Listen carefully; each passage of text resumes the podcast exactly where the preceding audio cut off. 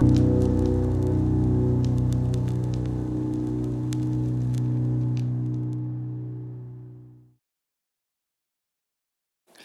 morning, Journey.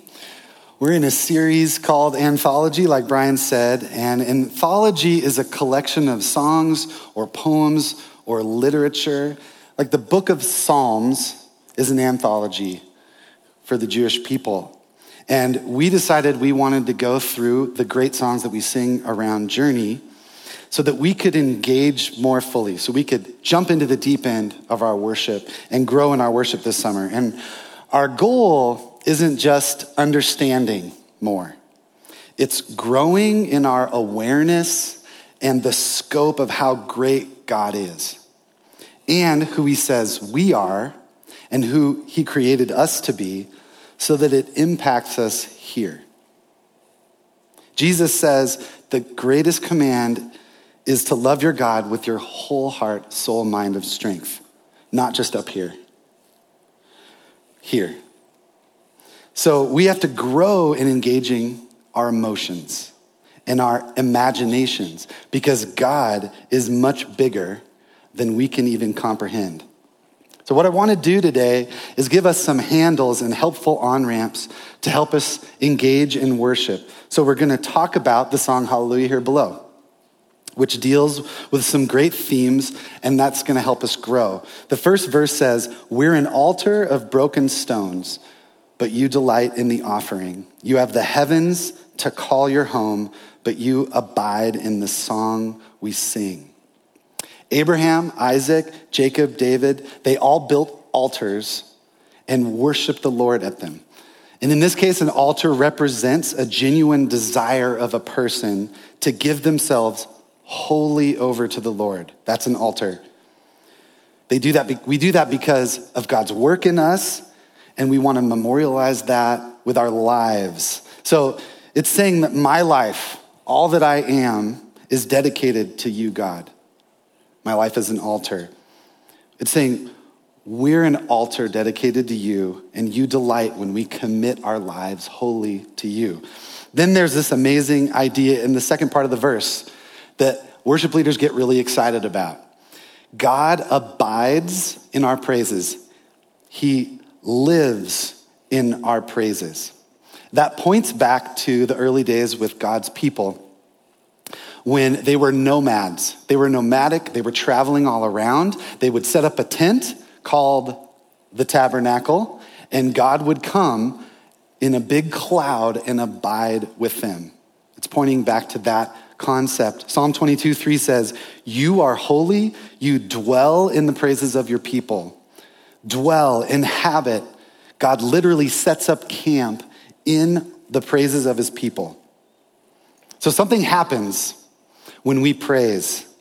It's this powerful, special presence of God that scripture says happens when we sing and when we worship. He abides in our singing. He lives in our worship. And the psalmist is specific that it's God's people's worship. It's not all of creation. He doesn't say God abides in all of creation's worship. He is everywhere, but he is a special abiding in our worship. So do you ever feel like God is far away? Like he's distant? Like you just don't feel close to him? Well, Psalm 22 says that he is here in a special way in our worship. He's promising us that. That's a promise. We can know that he is here with it. The next part in the song is the chorus. It says, we sing hallelujah 6 times over and over. So what does hallelujah mean? Well, for starters, it's not English.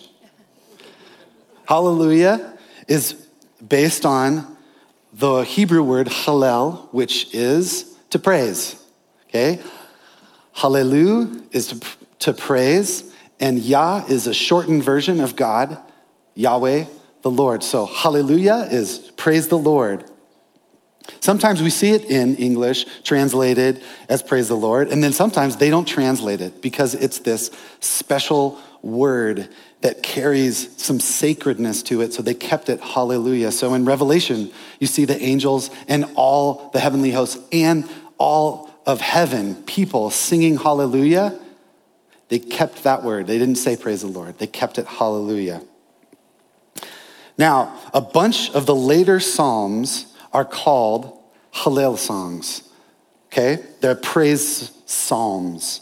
104 to 106 are the first section. Those Psalms, 104 to 106, end in the word hallelujah.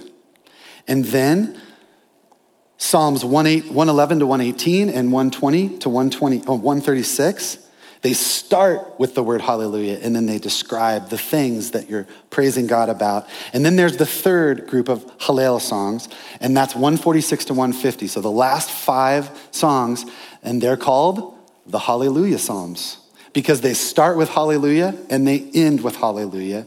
And then they have the word Hallel a whole bunch of times in between, and they're describing what we're praising. Eugene Peterson wrote a book on the Psalms. He said, the Hallelujah Psalms, those last five Psalms, are extraordinarily robust. They put all the acts of God's salvation and deliverance, his creation and providence on display, and festoon them with hallelujah garlands. They put the sounds of the hallelujah into wind and water, hallelujah into the widow and orphan, ravens and angels, the lute and the harp, hallelujah in the sea monsters and the saints. The five hallelujah psalms are a cathedral built entirely of praise. No matter how much we suffer, no matter our doubts, no matter how angry we get, no matter how many times we've asked in desperation, how, Lord, prayer develops finally into praise. Everything finds its way to the doorstep of praise. Praise is the consummating prayer. This isn't to say that other prayers are inferior to praise, only that all prayer pursued far enough becomes praise. Hallelujah, praise the Lord. It's a call to worship. Like saying, come, praise the Lord, or let's praise the Lord. Hallelujah is a call to worship, but also it's worded like a command. Hallelujah, praise the Lord. And praise means to boast in, to extol the virtues of something. It's associated first and foremost with singing, praise, but it's also making music, dancing, and bearing testimony. And praise in the Psalms moves from private praise of the individual out to corporate praise as a people, and then to all creation. Everything that has breath in Psalm 150 praises the Lord, and even inanimate objects like trees praise the Lord, and rocks. Psalm 148 is one of the later Hallel songs, and that starts and ends with hallelujah, and then all throughout the psalm, it says, praise the Lord, Hallel. And Psalms are all poetry. They're songs. They have rhyme and meter. They're set to music. And the Israelites would regularly gather and sing these psalms. In fact, one of the last things that Jesus did that we read about, he and the disciples got together. They had Passover. They sang a psalm. We know it was one of the last hallelujah psalms. And then they got up. And because they're poetic and artistic, they act as a guide to help us fully engage our heart, our whole life, to love God. So we can love him with our whole heart, soul, mind, and strength because they're poetic. So let's read Psalm 148 together. It starts off, hallelujah, praise the Lord. Praise the Lord from the heavens. Praise him in the heights above. Praise him, all his angels. Praise him, all his heavenly hosts. In the song, it refers to 10,000 angels, and that's a reference to Revelation 5, where all the angels are enthroned around God. They're around the throne, singing, worthy is the Lamb, the Lord Almighty. Praise him, sun and moon. Praise him, all you shining stars. All you shining stars. Praise him, you highest heavens, the furthest heavens, and you waters above the skies. Heavens, angels, sun, moon. They're inanimate objects in the cosmos, and they're all singing praise to God. They're singing hallelujah. It's not just a call to worship for us. It's all of creation, all of the heavens. Hallelujah is cosmic. We're here today to worship a huge, massive God of grace and glory. Psalm 19:1 says, the heavens declare the glory of God.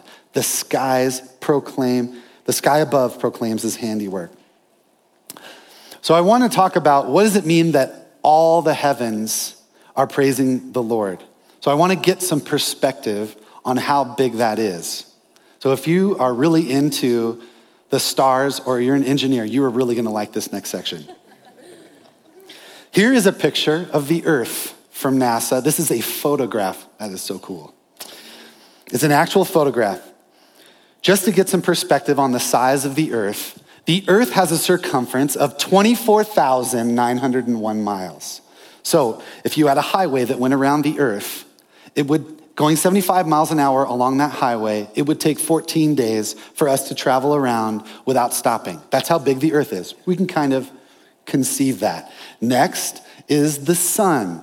Now, scripture says in the beginning, God created the heavens and the earth. And he said, let there be light. And there was light. And that was this phenomenal moment when God said, let there be light. And out of the mouth of God, light shot out at 186,000 miles per second. That's how fast light travels, 186,000 miles per second. That's the speed of light. So a light year is light traveling at 186,000 miles per second for a year. So I did the math, and that's 5.88 trillion miles. Got that in your head? No, it's not possible, okay? And then the sun itself is 10,000, let's put that picture back up. It's 10,000 degrees Fahrenheit. So that's really hot. But it's 93 million miles away. So at 186,000 miles per second, speed of light, light travels from the sun in 8 minutes to hit your skin. We're really glad that we're not any closer because we would burn up and die. But this distance makes all of life happen on Earth. Pretty cool. But what I want you to see is the size of the sun. My friends who already know this are like, oh yeah, here we go. The sun is 1,000,000 times the size of the earth. So you can fit 1,000,000 earths in the sun. Let me give you a picture of how big that is. This represents the earth, this golf ball, okay? And you find yourself on there, there's Bozeman, right? And if the earth is the size of a golf ball, the sun is 15 feet in diameter. That's as tall as the stage is behind me. That means you can fit, there are 960,000 earths, almost 1,000,000 earths in the sun. That's how much bigger the sun is. It's gigantic. And our sun isn't even the biggest star, anywhere close to the biggest star that we know about. It's huge. And out of God's mouth, he breathed the stars. It reminds us that God is enormous. He's bigger than anything we can even imagine or dream of. He's bigger than our wildest imaginations of him. Psalm 33 says, by the word of the Lord, the heavens were made. God didn't lift a finger to make the heavens. It was by the word of his mouth.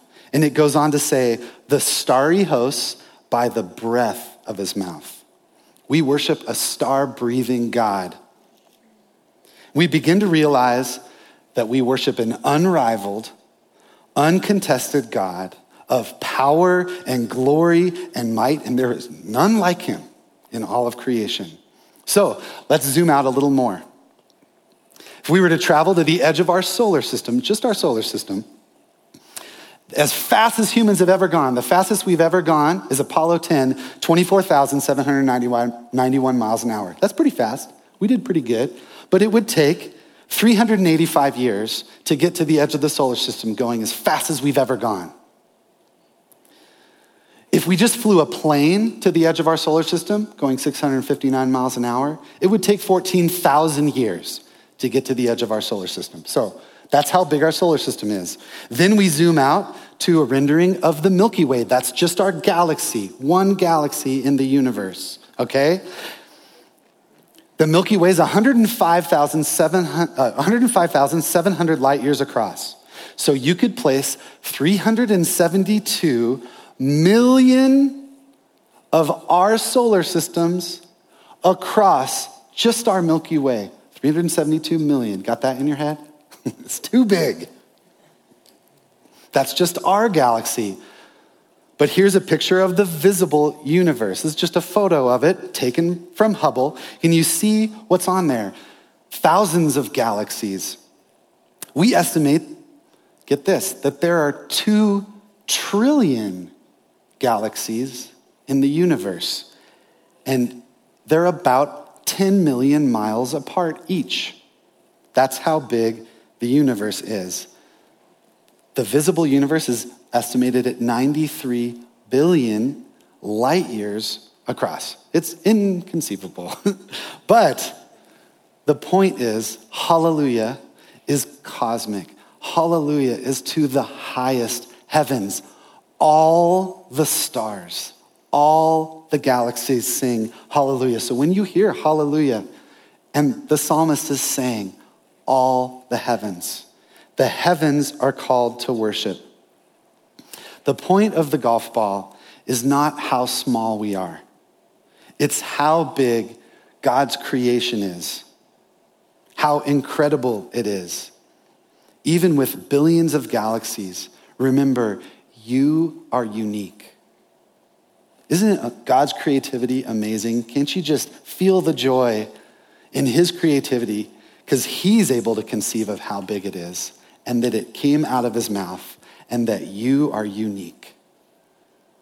He's huge, and yet down to the smallest detail, he has created unique us in his image.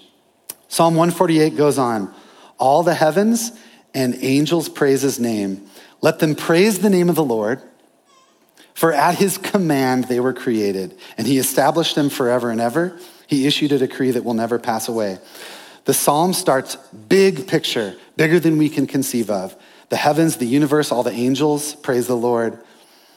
And the psalmist is saying, the heavens are singing praises to the Lord. And then the rest of creation is called to worship. It goes on and says, praise the Lord from the earth, you great sea creatures, all in all ocean depths, lightning and hail, snow and clouds, stormy winds that do his bidding, you mountains and all hills, fruit trees and all cedars, wild animals and all cattle, small creatures and flying birds. Now there's something happening here in this section that the Jewish listeners would have gotten right away, but we have to point it out. First, it's that God is a God of order, right? On the first day, God created light, and he said it was good. And on the second day, he made the sky and said it was good. And on the third day, he made dry land and seas, plants and trees, and said it was good. He's a God of order, all orderly. And he's set apart from all the other beliefs. The Babylonians, they believed in gods of chaos. God was the God of order. So we see in the psalm that part of who God is, his peace, his shalom, is bringing order from the beginning. All throughout the Psalms, it's repeated. The heavens and creation are singing hallelujah to this God of order and power and rightness. But when he says the great sea creatures and the ocean depths, the Jews would have thought of this as super scary, okay? The seas were a scary place. That's where storms happened. It was out of control. It was chaos. And the psalmist is saying here that God brings his order even to the seas. The sea creatures are singing hallelujah. Psalm 96, 11 through 13 says, let the heavens rejoice, let the earth be glad, let the sea resound and all that's in it. Let the fields be jubilant, everything in them. Let all the trees of the forest sing for joy. Let all creation rejoice before the Lord, for he comes. In his power and love, God brings order out of chaos. And then we see rejoicing because the Lord is coming, Jesus. So Psalm 148 goes on. It says, kings of the earth and all nations, you princes and all rulers on earth, young men and women, old men and children, let them praise the name of the Lord, for his name alone is exalted. His splendor is above the earth and the heavens. He hits the heavens again. And he is raised up for his people a horn. That's Jesus. That's a reference to the Messiah. He's raised up the Messiah, the praise of all his faithful servants of Israel, the people closest to his heart. And then it ends with hallelujah. The psalmist talks about the kings of the earth. Well, the kings of the earth oppose God. And it's saying he subdues them with his love and his justice and his power, his might, and even they join in God's praise. Why are we called to sing hallelujah?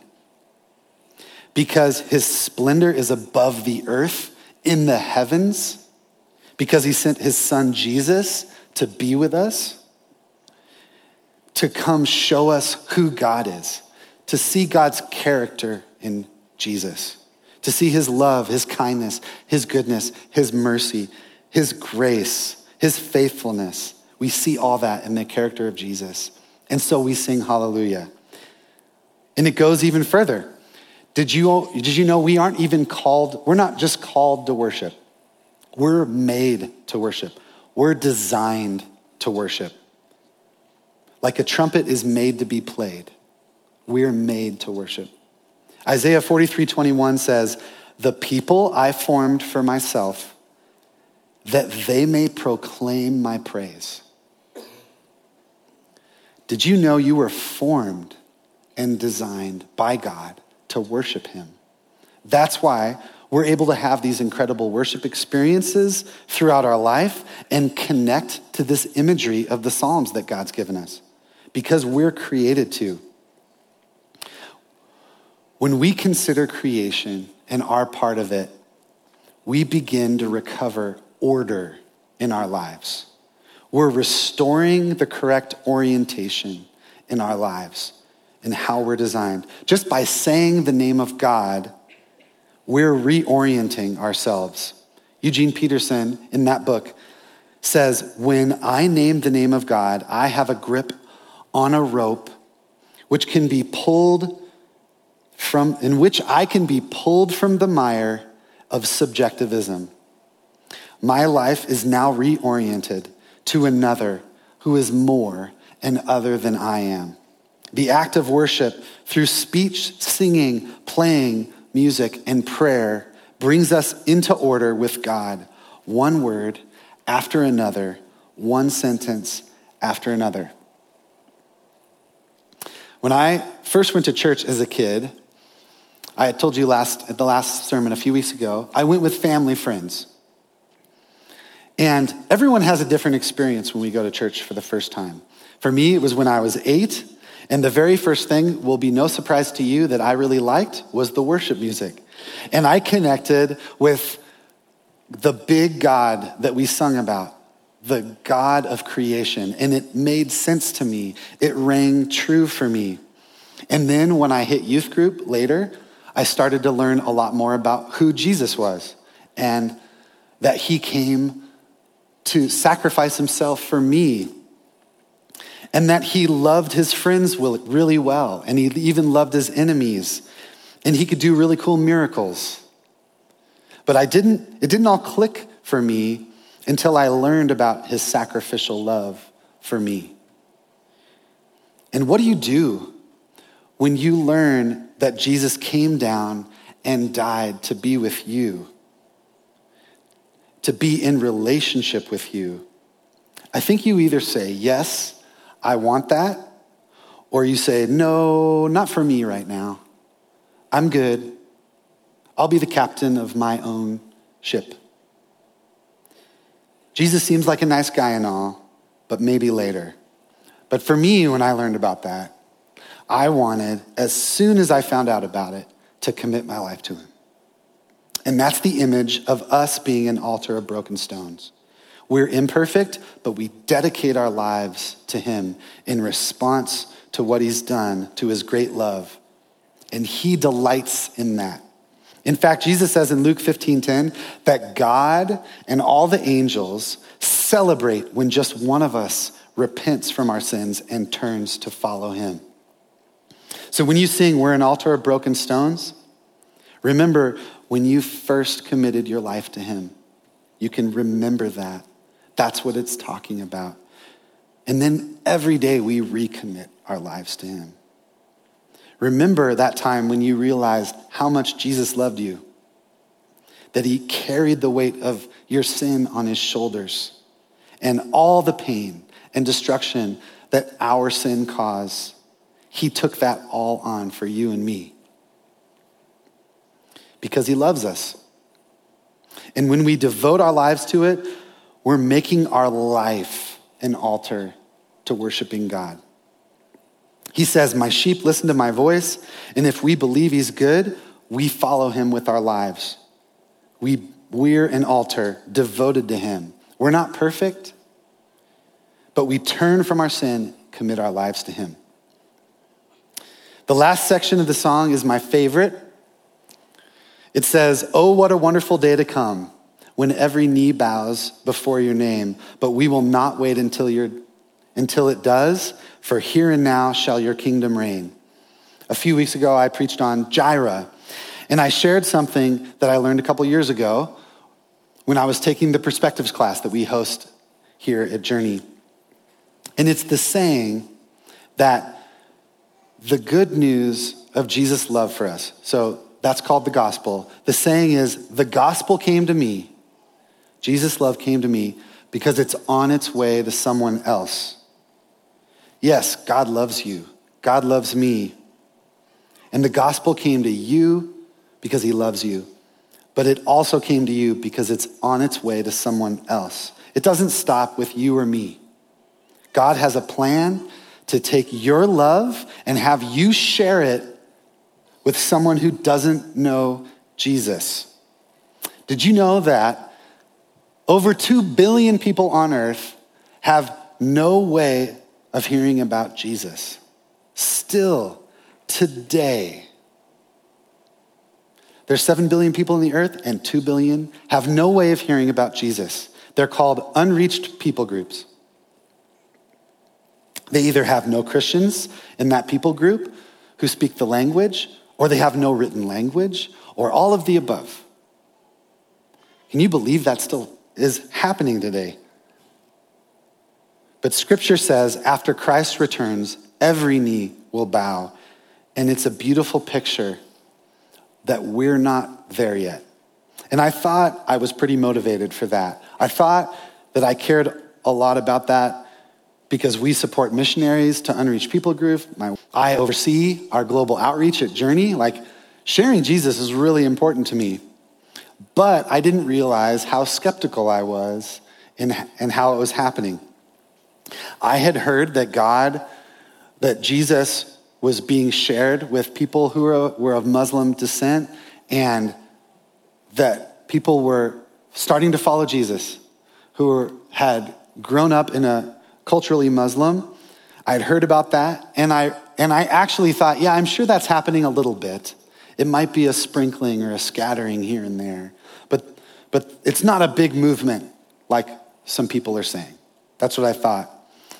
Then I took a team to visit some friends in Lebanon who were working there, and I got to visit a church that I knew had been formed 6 or 7 years ago after the beginning of the Syrian war, after Syrian refugees started coming out of Syria to get away from the war. And this church had been planted just to reach them. They're culturally Islamic, okay? And I was skeptical that it was a very big church. I thought I would go in and there'd be 20 people. And I walk in, and it's a big warehouse The main room was about 2/3 the size of this room. And then there was another giant room, the equal size, off to the left that was connected. But those were like the nosebleed seats, right? And I made the mistake of sitting near the front. So I'm in the center near the front. I got there really early so I could meet, the leaders. This is what pastors do. We get there early and we meet people. And so I sat down and then people started filling in. And the room was filling with Syrian refugees who had grown up and lived their whole lives just knowing about Islam.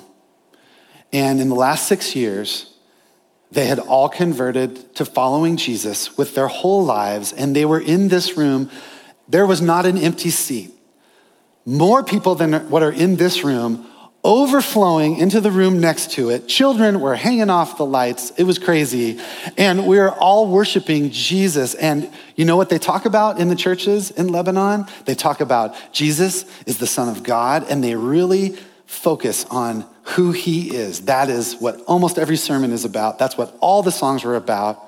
It was incredible. God is moving. He is reaching new people for him. The gospel came to me because it's on its way to someone else. People ask me all the time, because I lead worship almost every week, and how do I continue leading worship every week? And I've been doing it over 20 years now, and I can tell you a lot's changed for me. But it's because it's easier for me to connect with God than in the beginning, not harder. It's easier because I've grown in what I know about him. I've grown in my heart knowledge of him and my connection and my understanding of how incredibly good he is, how loving and kind and gentle and just and righteous he is. Now, my wife can tell you, I'm not a huge fan of a lot of Christian TV shows and movies because they're can be cheesy. But the new show, The Chosen, is pretty amazing. So if you want to get to know a little bit more of your imagination of who Jesus is, his personality, the guy who's playing Jesus on The Chosen is the best example I've seen so far of who Jesus is. It's incredible. It really communicates joy of Jesus and love in ways that I've never seen before. And that's a little side note, little bonus for you. It will help with your worship. It will help with your connection with Jesus to watch that Jesus. First, I connected with God who was big. He was the big picture God, and that rang true to me. He's our creator. Then I learned how much God loves me, and my awareness of him grew. Then I learned that he also loves all the people around me, even the ones I didn't love. His love is so much bigger than mine. Then I learned that he loves all the people in the world like that, and that his plan, 1 Timothy 2 says, is that he wants everyone to know the truth of his love, that all might be saved. God is moving, and he's way bigger than I thought. And when you see hundreds and hundreds of Syrian refugees come to know him, who grew up Muslim, and they're worshiping Jesus as king, it changes everything. It makes me realize we're a part of something that's growing and moving, and God's kingdom is coming. And it's already here. We get to see it now. And it's growing faster than I thought. And it's changing the world from the inside out, from the inside of every person who chooses to commit their lives to him. The inside of us, out to our family and our neighborhoods and our cities and workplaces. It's happening here, and we're a part of it. Revelation 19:1 says, "After this, I heard what sounded like the roar of a great multitude in heaven shouting, 'Hallelujah! Salvation and glory and power belong to our God.'" This is John, the revelator from Revelation, It's his picture of the future. It's his vision of the future. It's a great roar in heaven, the angels and us and all the heavens shouting hallelujah. When we join in worship, we're joining the angels, scripture says. We're joining them right now in worship. God dwells among us in our worship in a special way.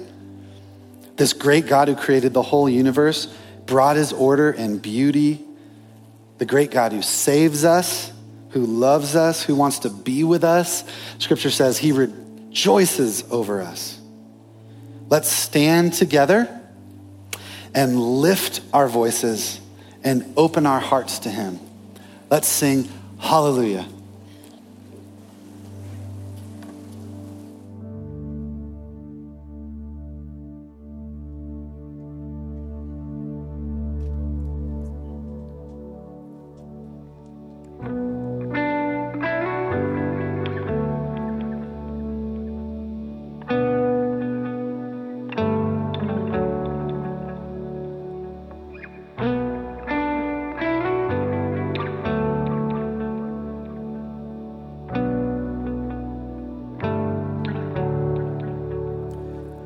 Are an altar of broken stones, but you delight in the offering. You have the heavens to call your home, but you abide in the song we sing. 10,000 angels surround your throne to bring you praise that will never cease. But hallelujah from you below is still your favorite melody. And we sing hallelujah.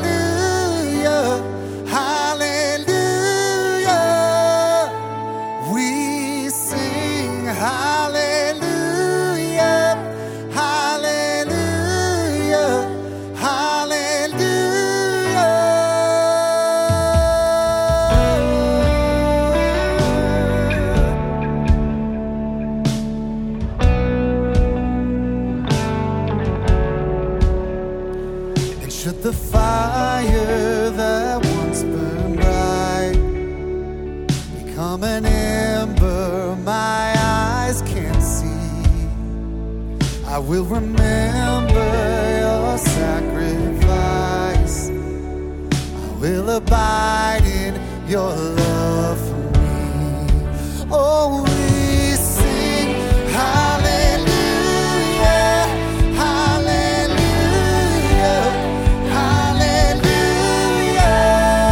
hallelujah. We sing hallelujah, hallelujah.